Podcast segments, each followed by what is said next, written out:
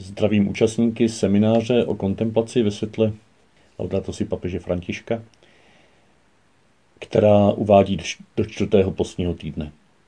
V prvním týdnu jsme se dívali na popis reality, ve které žijeme. Pak jsme naslouchali ve druhé kapitole, v druhém týdnu Božímu slovu, abychom v jeho světle mohli potom posoudit tu realitu a zjistit, jaký je kořen této krize. To byla ta třetí kapitola, třetí týden. A tento týden nás čeká čtvrtá kapitola, která je jakousi systematickou korunou završující všechny tyto dosavadní úvahy. Při kontemplativní četbě nám pomůže náš tahák, který máte už v dispozici aktualizovan na příslušném místě na kontemplace.farnoscheb.cz. Budu se ho částečně držet a budu ho komentovat. Když si prolistujete čtvrtou kapitolu Laudato si, která nás bude provázet tento týden, a hledáte tam nějaké centrální téma, tak i z názvu této kapitoly integrální ekologie, i z opakujících se výroků, mm, odstavců, věd, které vyjadřují propojenost, souvislost, vizi jednoho celku, kde každá část má své jedinečné místo a je ve vzájemném vztahu s ostatními částmi, tak po krátké četbě vám je jasné, že právě toto vnitřní propojení celého světa ve všech jeho rozměrech je tím nejhlavnějším poselstvím eh, této čtvrté kapitoly. Nakonec, když si projdete celou encykliku s tímto hledáčkem pro slova jako propojení nebo součást nebo souvislost celkem nebo univerzální společenství nebo vzájemná závislost, sounáležitost. Pak si úžasně zjistíte, že celá encyklika je těmito slovíčky prošpikovaná. Ale to důležité je, že v naší čtvrté kapitole je toho nejvíc. Nejčastěji se tam používají tato slova, nejčastěji je toto téma přítomno. Na druhou stranu samotný termín kontemplace papež v této kapitole používá jenom jednou. A to když mluví o přednostní volbě pro chudé. V článku 158. A v zápětí nás vyzývá, abychom ve světle nejhlubšího přesvědčení víry dokázali kontemplovat nesmírnou důstojnost chudých. Jestliže však tato kapitola, čtvrtá kapitola, je určitým systematickým završením, korunou dosavadních úvah, které byly tématem kontemplace opravdu silně proniknuté. A jestliže tato kapitola je zároveň východiskem pro tu závěrečnou kapitolu, šestou kapitolu o spiritualitě a kontemplaci, která tam je velmi silně přítomná jako hlavní téma té šesté kapitoly. Tak potom, myslím, je férové, když řekneme, že i toto hlavní téma čtvrté kapitoly, které jsme před chvilkou nastínili o ním propojením, tou vnitřní propojeností celého světa, tak můžeme toto hlavní téma čtvrté kapitoly považovat také za klíčové i pro papežovo pojetí kontemplace. Do této propojenosti jsou jeho reflexe zmiňující kontemplaci aby ponořeny. Je to prostředí, ve kterém se kontemplace pohybuje. Je to podpůrné prostředí, kde se kontemplace může rozvíjet. A dá se říct, že i nitro kontemplativního postoje velmi úzce souvisí s touto propojeností všeho se vším. A tak v dalších částech toho papírového úvodu, který máte před sebou, bych vás chtěl pozvat, abychom se napřed podívali, o čem vlastně ta čtvrtá kapitola je. A potom bych chtěl s nějakými odskoky do dalších kapitol přemýšlet společně s vámi, co znamená tato kapitola, co to téma propojenosti znamená pro naši osobní cestu kontemplace, cestu zrání na cestě vnitřní modlitby. Ten přehled čtvrté kapitoly, který máte na straně 30, 31, myslím, nemusím přeříkávat, to si pročtěte, prostudujte, pročtěte si ty citáty, které charakterizují jednotlivá témata. Jenom tu tedy zmíním, že papež onu integrálnost ekologie, či onu komplexnost, provázanost, vícevrstevnatost celého tématu ekologie, celostnost ekologie vyjadřuje tím, že mluví o pěti vrstvách, o pěti dimenzích, o pěti rozměrech ekologie. Papež tak mluví o, za prvé, environmentální ekologii, za druhé ekonomické ekologii, ten třetí rozměr je sociální ekologie, ten čtvrtý nazývá kulturní ekologií. A ten pátý, poslední rozměr ekologie je lidská ekologie, nebo někde tomu říká ekologie člověka, nebo ekologie všedního života. A tam má krásný citát, který říká, prostředí, ve kterém žijeme, ovlivňuje náš pohled na život, naše cítění i jednání. Ve svém pokoji, ve svém domě, na svém pracovišti a ve své čtvrti využíváme životní prostředí, abychom vyjádřili svou identitu. Snažíme se přizpůsobit prostředí a je-li neuspořádané, chaotické nebo vizuálně či akusticky znečištěné, pak přemíra podnětů omezuje naše snahy o rozvoj sjednocující šťastné identity. Jde o to, že papež zde ukazuje, že toto vše, že ta uspořádanost, pokojnost, čistota našeho okolí ovlivňuje naše nitro. A zpátky zase naše nitro se odráží do našeho nejbližšího okolí. Na cestě kontemplace je to klasický důraz. Vnitřek a vnějšek. Nemůžeme se úplně dobře stále a vždycky modlit v nějakém chaosu, v nějakém neuspořádaném prostředí a je dobře, je-li to možné, tak dát věcem své místo. Existuje knížička od Richarda Rora o kontemplaci, která má název Všechno má své místo. Ale,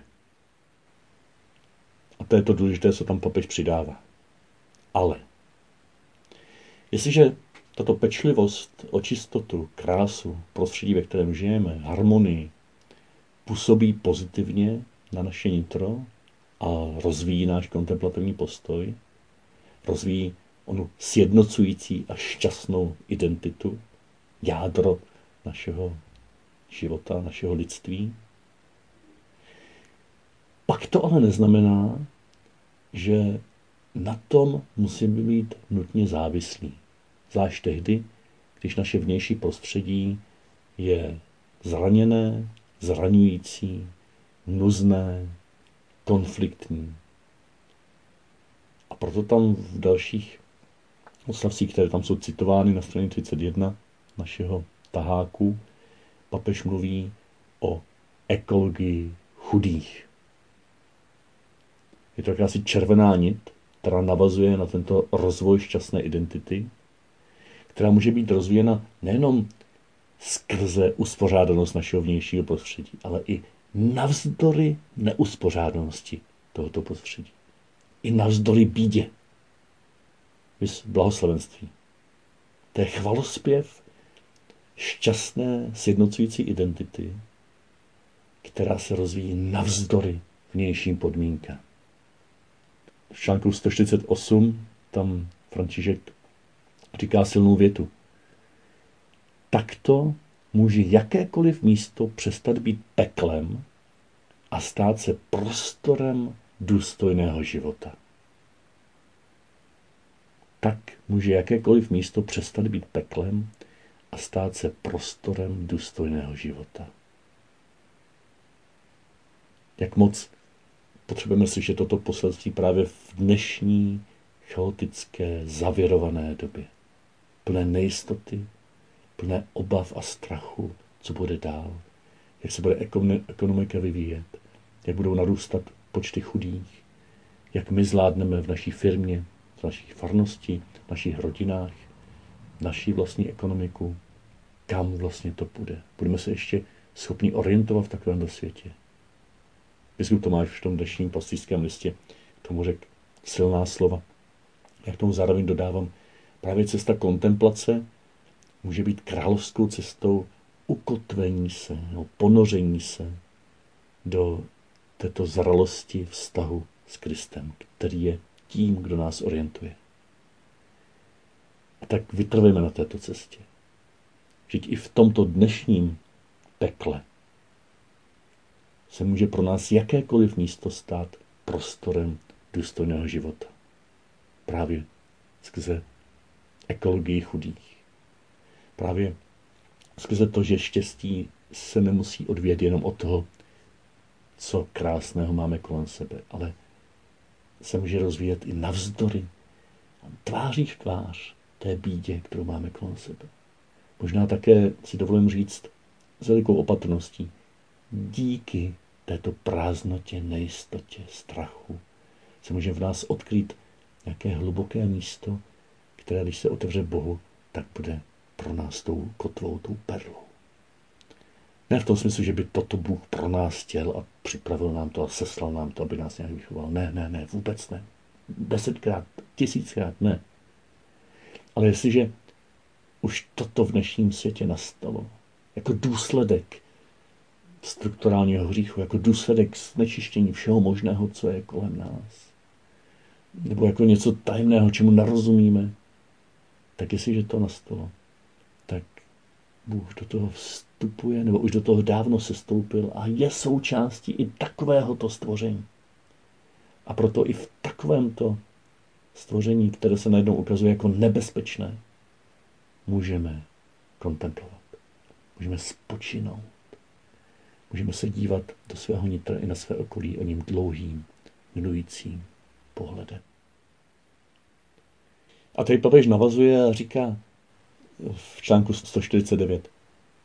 Tváří v tvář o něm extrémním nouzím, o něm prostředím, kde se rodí nelidské jednání, kde je pocit vykořenění, tváří v tvář proti společenskému jednání a násilí, tak říká, láska je silnější.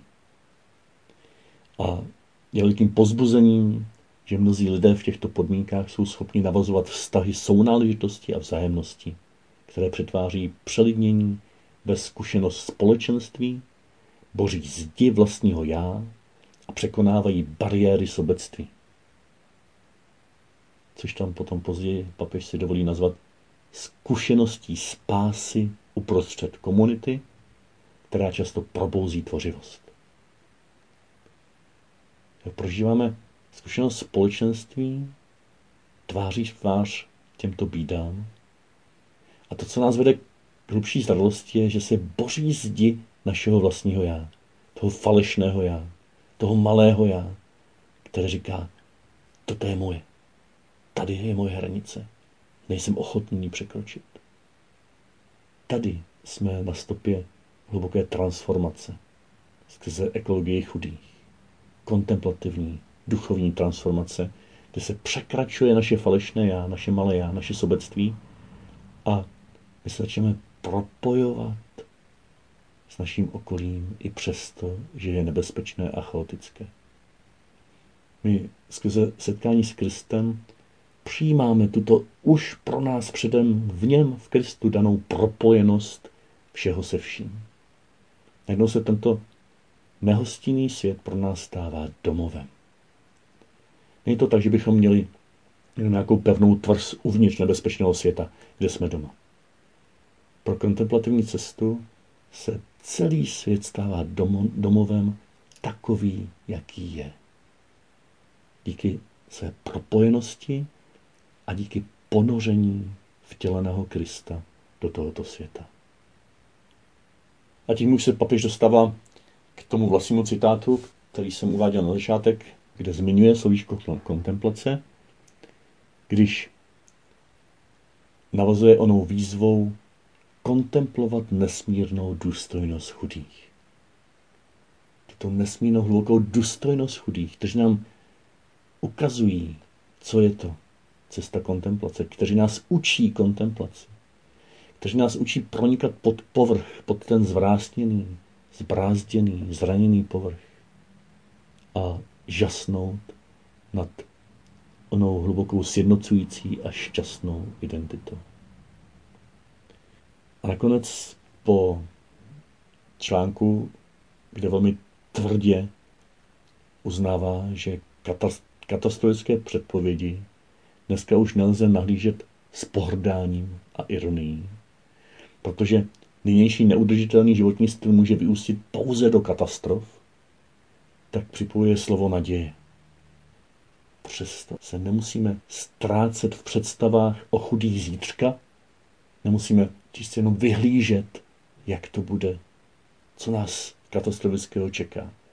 Nemusíme žít v nějakém zžíravém, znehybňujícím strachu z budoucnosti, kterou neznáme a zvlášť v dnešních dnech těžko ji odhadovat. Ale říká nám, stačí, když budeme myslet na ty dnešní chudé, kterým na této zemi zbývá pár let života a nemohou již dále čekat. Teď a tady chudý, bolavý, znejistěn, ustrašený člověk je pro nás partnerem, který nám může pomoci odkrýt jeho i naší hlubokou sjednocující a šťastnou identitu. Když budeme mít dostatečnou trpělivost a odvahu kontemplovat nesmírnou důstojnost chudých. A tady už se odkrývá propojení mezi tímto tématem, mezi touto červenou nití kontemplace důstojnosti chudých s tím centrálním tématem propojenosti se vším. To je tam předestřeno na straně 32. Na té první části stránky 32 stojí za to si prozímat a promyslet, kontemplativně číst všechny ty výrazy, které tam jsou předestřeny, jako shrnutí celé té čtvrté kapitoly a dočíst tak až k tomu vrcholu, kde v článku 239, což není už čtvrtá kapitola, ale šestá, ale osvěcuje zpětně to, o čem papež tady v té čtvrté kapitole mluví, tak v tom článku 220 a 239 čteme. Takováto ekologická konverze, to je terminus technicus zprávy 6. kapitoly, ekologické obrácení. Ekologické ve smyslu otevřenosti všem těm pěti rozměrům, o kterých jsme před chvilkou mluvili. Takováto ekologická konverze působí tež láskyplné vědomí toho, že nejsme izolováni od ostatních tvorů, ale s ostatními bytostmi ve smíru tvoříme úžasné univerzální společenství. A teď to přijde. Věřící nekontempluje svět zvenčí, ale zevnitř.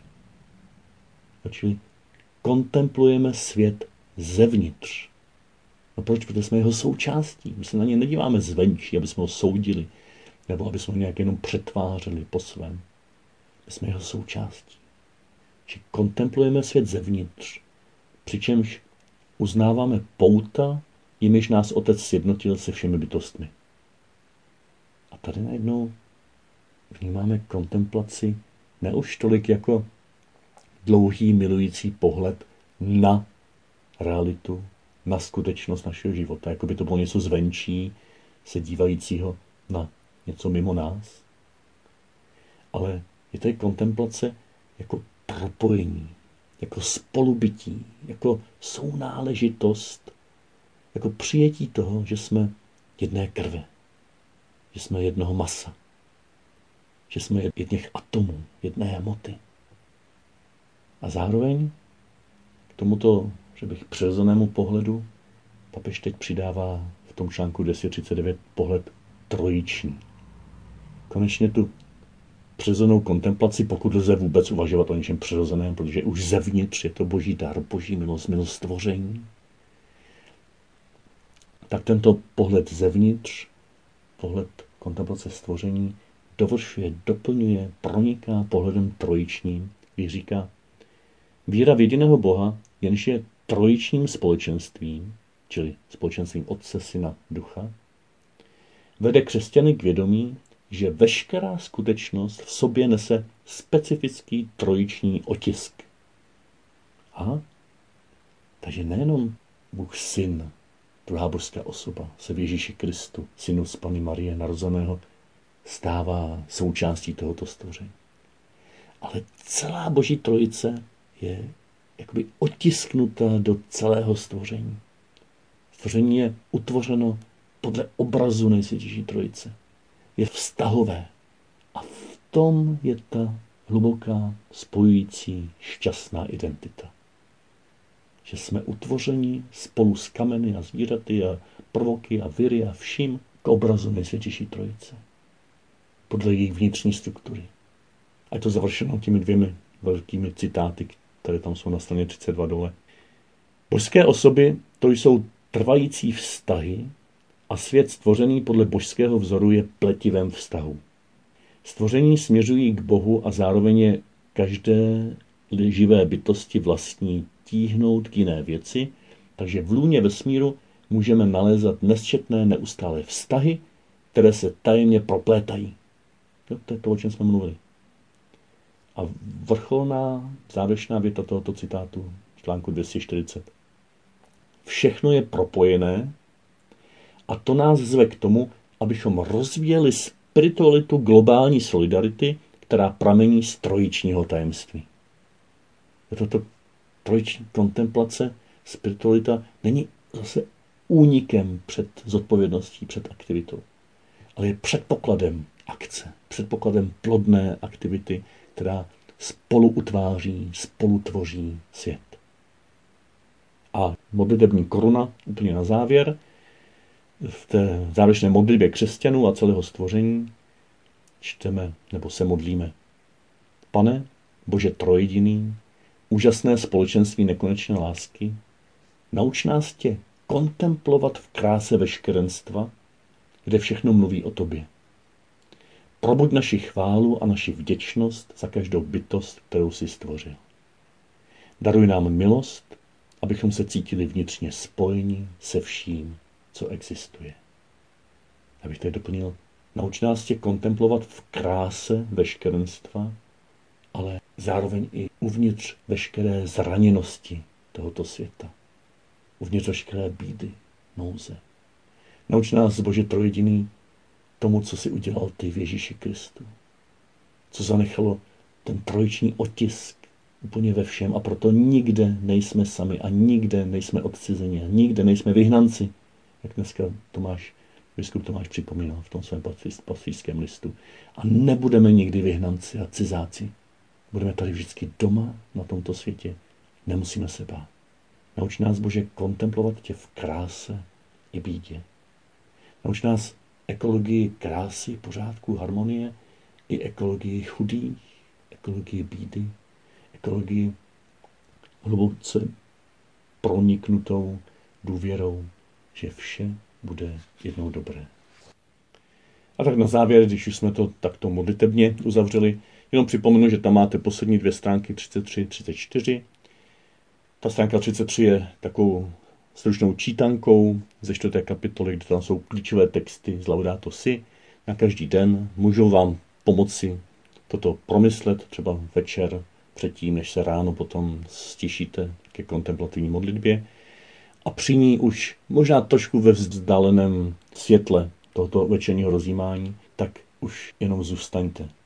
Zůstaňte v tom úžasu nad propojeností všeho se vším. Každý den se podívejte na nějaký další kousek svého života a vnímejte, jak je propojený s dalšími kousky. Vnímejte, že uprostřed bídy je to scelené tím, že se Ježíš do ní ponořil se svými ranami, které ti otvírá. Každý den si opakujte, pokud vnímáte, že vám to pomáhá, nějakou meditativní větu, nejlépe jednu na celý týden. Něco, co souvisí s onou celostí, s onou propojeností, s oným spolubytím, sjednocením. Jsem součástí.